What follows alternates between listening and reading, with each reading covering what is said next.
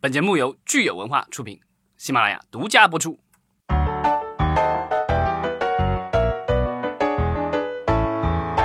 欢迎大家收听新一期的影视观察，我是老张。哦，我是大米，我是九千。对，我们这一期接着聊综艺，然后这次我们聊 Q 三有什么样的综艺节目值得大家去关注守候和关注的。嗯，放暑假看什么综艺节目？与其说放暑假看什么综艺节目，不如说放暑假我们吃点什么。所以 Q 三比较。重要的一些内容是这种，你可以说它是美食综艺，也可以说它是美食纪录片儿。比如说《人生一串二》，然后腾讯还出了一个叫《宵夜江湖》，是讲各个城市的呃吃宵夜的地方。夏天其实是我觉得应该是宵夜最繁荣的时 时时段吧。Q 二跳了舞减了肥，找到了对象。从 Q 三就可以两个人一起出去吃东西，对吧？可以开始放肆了。对。然后爱奇艺联合二更还做了一档叫做《此时此刻》，食物的食，然后客是客人的客。每一期节目十七八分钟，比较短，而且它是一个按照短视频的呃规模来去做的，就是它两基本上两分钟你可以切成一个一个一个短视频，然后发到网上去，是一个还挺挺二更的一个内容吧。嗯嗯。我觉得这种美食类的这种节目的话，就是说观众喜欢看。另外，其实他要找找那个赞助，其实也挺容易的。我看那个人生一串二的话，因为那个第一季其实没有太多的赞助商，但第二季的话，他把第一季的那些采访过的那些就是烤串的老板们、烧烤的老板们找过来，然后每 每个人每对每个人都做了一次口播，然后都是都是各种各种吃的和这个就是跟吃有关的各种东西，喝的吃的。而且今年也可以看出来，维他奶这个品牌在烧烤上。是 做了一些比较重的投入，像人生一串的总冠名和此时此刻的总冠都是维他奶。就是这个我也可以跟大家就是透露一个冷知识啊，就是说为什么这个 喝这个维他奶能够解辣。嗯，就是因为这个辣素这个东西是非常难溶于水的，就是你再喝再多水，其实也解不了辣。但是它是溶于脂肪类的东西，所以牛奶啊，然后这个豆奶啊这种东西是可以解辣的，这个是有科学论断的。所以他这么说是有道理的。所以我们经常在各种烧烤店和川菜店里看到维他奶，本身就在那儿。怪不得吃火锅是要我们喝那个维怡豆奶。对对对。还有就是四川人为什么就是他们有一个会油碟，然后那那个就是吃之前蘸一下，因为它可以把那个辣素给降温，不把那个辣素给溶解在油里面。哎，对，这时候就可以科普一下我们节目的另一个老张的 属性，就老张是一个行走的冷知识库，就是我们他不光知道影视行业的冷知识，他什么冷知识都知道。对，所以我们。留言的观众也可以在里边提各种像知乎一样的问题。但是这三个综艺节，这三个美食类的节目给我的一个比较重的感觉，就是加大了很多饿是一方面，就加大了很多这种情感的渲染能力。就比如说，我下了班之后就想安安静静吃个串儿，然后你非要给我看这个烤串的老板生活过得有多艰辛，或者说看这个。这个我吃的这个串儿可能是这个羊身上的某某一块儿，然后这个羊可能它每天生活的有多开心或者有多不开心，就好累啊！我就就好好的吃吃一顿饭，你去讲这个美食，讲简单一点就好了，不要去说什么江湖啊，什么江什么夜雨十年灯这种，就是就是感觉很累，很累。但你想，就是我觉得他的有一些美美食类的节目做的时间有点长。他那个就是像人生一串这种，我看一期都有三四十分钟了。这样的话，其实你没有，你真的是要注点水，就所以就是采访完老板还要采访食客，然后各种各种人都要讲话。然后把制作过程再给你讲一遍，然后每一期可能还要讲好几好几个不同的这个各种烧烤，所以我觉得他为了充实这个内容，真的是没有办法，想尽绞尽了脑汁儿。就是他去加故事这些都 OK，但是呢，不要卖惨，就是对，不要卖惨。我们又不是来去上达人秀，对不对？我 我为什么要去说老板有多惨？我觉得现在好像在什么节目里面卖惨都不是特别讨好。我看街舞里边弹幕也会说，大家不要总是说多辛苦多辛苦之类的这种，对。哪个行业不辛苦，就是那种感觉。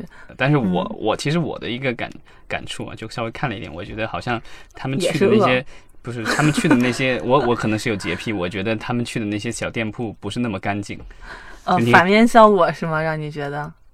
呃，也不是，就是看了不想去了。没有，就是和我平常见过的那些没有本质性的区别了。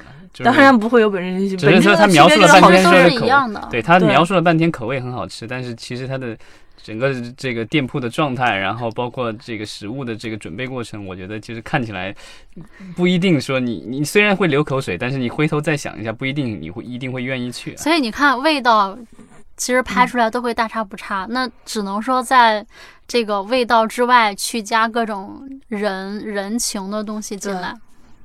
对，最主要的，其实我们之前有跟一个美食类的，呃，就是老师，就是美食评人吧，嗯，聊，因为我们做一些项目，他其实是关于吃。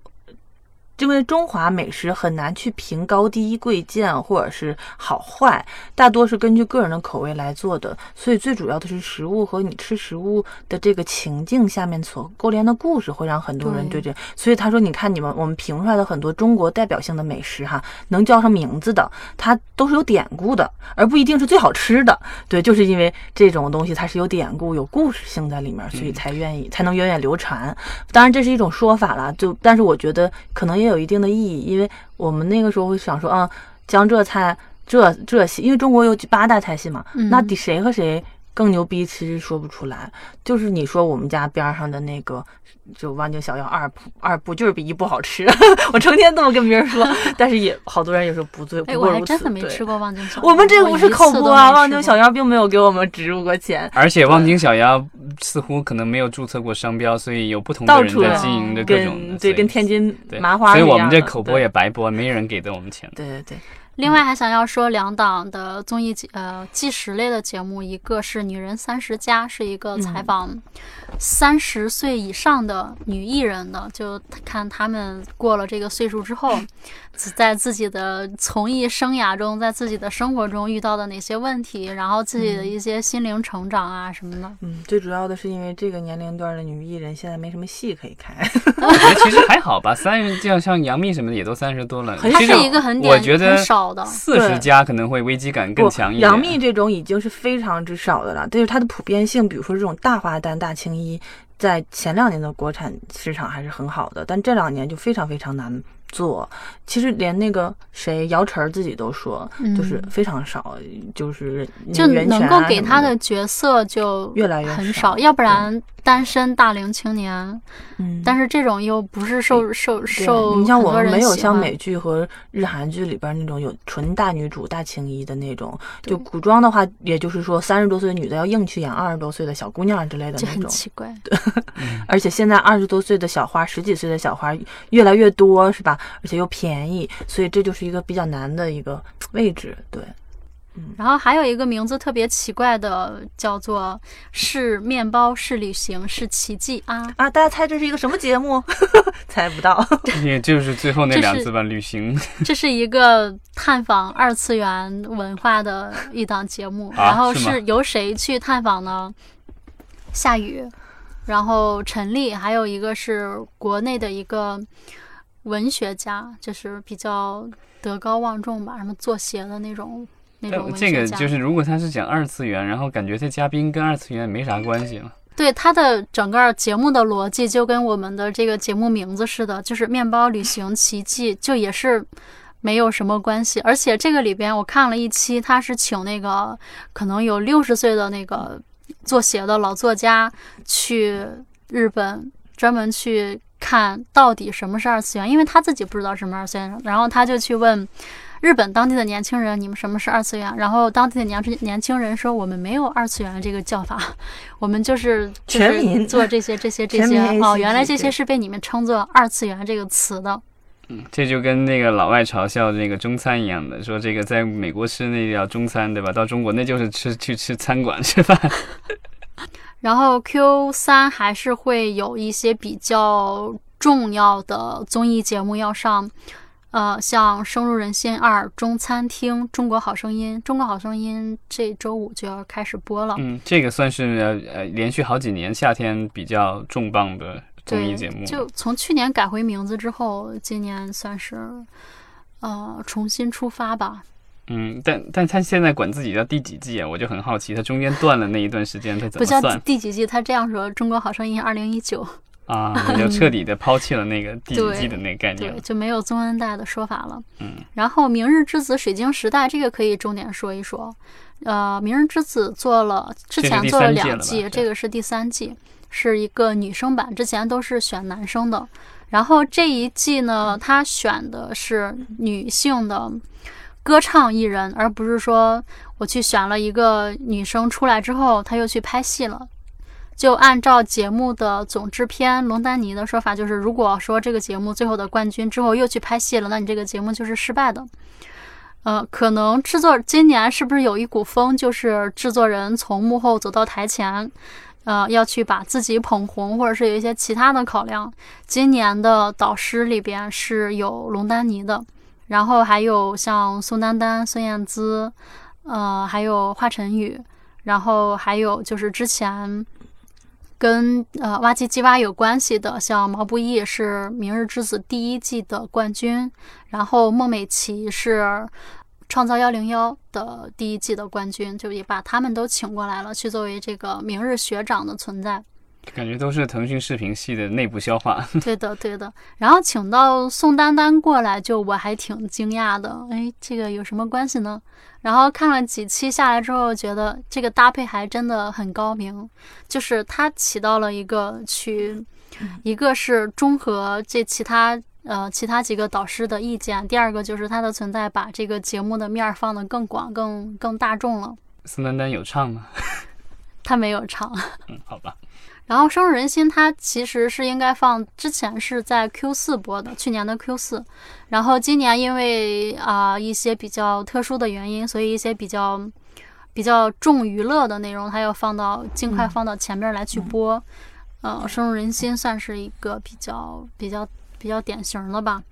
这个也是一个节目节目里边的艺人，就是从这个节目里走出来之后，就基本上身价倍增哈。身价倍增，然后就签了很多广告约呀、代言约呀，然后而且他们之前的音乐剧也是卖的很好，对所以你还会去看郑云龙的剧吗？买不到票了，听说他自己留票都不够卖的。对我很庆幸曾经不知道莫名其妙的，在他没火的时候去看了一场他的戏，但我也不是很庆幸，因为我本身我不是特别喜欢他，也并不是特别喜欢这个节目。嗯，对。但是不管怎么样，我觉得希望他能够带动音乐剧出圈吧，而不是把一些音乐剧演员变成了影视明星，然后让音乐剧更稀缺了人才。所以呢，这个季度刚才说到有一些特殊性哈，因为我马上啊就要迎来大点了哈。那那有没有什么主旋律之类的、建礼类的综艺？因为剧是有很多的，综艺嘛，对，嗯有一个现在看的有一个相对来说比还比较好玩的吧，是叫《从地球出发》，是一个讲科幻的，就是我们去科啊，啊，对，真是科幻啊，吗？不是，科幻，科技，嗯，就科技加科幻嘛，它是。哦呃，从就是从地球然后去探索外太空的这样一个、一个设定，然后艺人们就还会是一些比较流量的艺人们。去年也做过类似的这样一档节目，但是也没有特别的出圈儿。今年呢，不知道会不会因为流浪地球，沾上一个是《流浪地球》，第二个就是政策的这个倾斜，会不会有一些比较大的推广？这个也比较比较难说。嗯，其他的中餐厅这种就是已经到了比较成熟的这个这个阶段了，第三季了。然后嗯今年是在意大利，嗯，我觉得它中餐厅的那个好处就是说，那个虽然现在有各种限薪令，但是那些明星，因为我看那个节目的时候就发现，那些明星几乎都代言了相关的，比如说抽油烟机啊，或者什么食品什么，他们从那个代言费里就能把那个钱给挣回来，所以其实不需要靠那个片酬了。对，然后今年我我有一个比较好玩的事情，就是去年，呃，苏有朋不是在中餐厅里吗？然后紧接着他自己做了自己自己品牌的盐酥鸡和珍珠奶茶，就是自己品牌的。然后好像要去开实体店，如果喜欢他的可以去关注一下。其实我觉得就是最适合开这些的不应该是黄磊嘛？他在各种节目里，他他已经有黄小厨这个品牌了。对，但是好像似乎我的个人感觉好像还没有那个那个谁的那个品牌做的更成功，那个林依轮的那个、哦 哦那个范爷的对呀那个。那就属他就属于就是就是不是，最会做饭的歌手。对，但是你如果真的要去卖一罐一罐的产品，跟你去去依靠这个品牌去做一些事情，它的它的收益还是不一样的。这些他们明星的这些后续的这些创收，好像跟节目组都完全没有任何关系了。等于是就是他利用你的平台，然后之后的话，他自己火起来，火了之后，然后他自己就做一些他利用他自己的个人形象或者说影响力，然后去去变现。我不知道，就是这些综艺节目跟这些明星签约的时候，我不知道这个我瞎想的，就是他们会不会考虑说在里面加一些条款，就是说将来如果你是在我这个节目里做了什么东西火了，然后你最后商品化了，就是之后的话有一部分的利润或什么需要跟这个节目制作方去分享或什么。在很早之前，像超女、快男的时候。对，因为那个产品，那个产品就是这个选手本身嘛，这个有不不，你听我说，就是是在湖南卫视播，节目团队也是湖南卫视，然后他们这些前基本上前二十的选手吧，是要跟天娱去签经纪约，嗯，你的经纪约是一定要放在天娱的，不能放到其他家，这是一个硬性的规定，如果你不签这个经纪约，那那你就就不要去玩这个游戏了，对。所以，呃，在后边的一些，因为现在的就是这两年的这个选秀，基本上是已经有了经纪公司，然后送过来，送过来之后，前九位会去做一个联合的经纪约，可能九个月或者十八个月，嗯，是这样的一个处理方式。但跟这个就是，如果有任何的衍生产品或什么的，就其实没都没有关系。节目。节目没有这么大的能量，说，因为它它的形式也是你就就是说，只有在这个节目播出的时候，它才是有影响力的。但是这个节目本身它是可以开授权的，比如说，呃，什么天天向上推荐产品呀，这种它是可以卖呃卖这个商业价值的。然后今天刚刚还看到一条新闻，说人民日报发出了一个号召，说以后综艺节目要减少流量的这个存在，要多一些正能量的内容出来。然后点名表扬了，呃，跑男和极限挑战第一期都是在讲垃圾分类。因为都和上海有关是吧？不不不，它其实是有一些政策政策的一个对预先的判，也不能说判断吧，就是告知吧。嗯，可能是跟跟相关的这个部门保持着紧密的联系。对，所以呃，其实。这个政策肯定是业界在这个政策出来之前就知道了，然后去做了一些提前的准备。然后呢，对于现在的整个综艺市场有没有什么影响呢？我觉得还好，就是大家就是规则已经列出来了，然后大家按照这个规则来去实施就好了，不用有过度的调整。嗯，这个就是之前咱们事先讨论的时候，其实也有提到，就是说，因为最近一段时间剧受政策的影响特别大，有些剧没有办法播，或者是经过大量的修改以后延期才能播。那其实现在的话，其实综艺的话，其实这种因为政策影响而不能播的，好像呃基本上没有。在报批之前，它还是需要有一些内容内容上的。就是什么样的能播，什么样的不能播，它是有一个比较明确的规定的。嗯，就是剧，我觉得可能就制作周期比较长吧。像综艺节目的话，一般来说提前一点一两个月或者几周开拍，然后立刻就一一边拍一边就一边播了。所以这个东西，我觉得可能大家对政策的调整啊，或者敏感度上可能会更强一些。剧的话，如果隔了一两年，可能什么都变了。对，剧风险还是太大。最我觉得最。最风险最小的，像电影、剧、综艺相比的话，综艺节目的风险还是最小的。嗯，而且它的怎么说呢？就是你的成本跟你的这个投入是时效是比较短的。嗯，而且它的很多时候好像发起方和做招商的都是这个播出平台，比如说是电视台或者是这个就是视频网站，所以其实它在这个就是渠道上面的话，基本上都已经完全解决了。对，就不会是像其他两个两个形式拉的战线比较长。呃，其实上一期我们提到了，就是这种就是水上类的节目，对，但咱们没好像没有跟大家具体说有有哪些。我看好像你还总结了一些，咱们可以报一下。就是一提到一个是智勇大冲关，这个是湖南卫视的，然后还有安徽的有一个叫啊男生女生向前冲，对，然后浙江卫视有一个叫冲关为最棒啊。山东卫视的这个名字，反正应该是我觉得是起的最有文化的，叫闯关闯关上上梁山，比较地方特色。嗯，对它这个可以做成系列是吧？这个陕西可以闯关上华山，然后这个安徽可以做闯关上黄山。地方特色比较浓。Q 三的话，我们大概就聊到这儿吧。我觉得可能更重头的节目，可能都还在这个要等待 Q 四了，对吧？因为这个今年的咱们的大庆，我觉得应该是有各种各样的这个节目会。有各种内容出来，对，我觉得不管县是或者是对，不管是电影还是剧还是这个综艺节目，所以我们可以看看到时候这个 Q 四有什么可以聊的。然后，嗯，夏天天比较热，所以大家这个多在室内待着。烤串儿。对对，也可以点外卖，然后这个在家看剧或者看看综艺，好吧？好，谢谢大家谢。谢大家，再见拜。拜。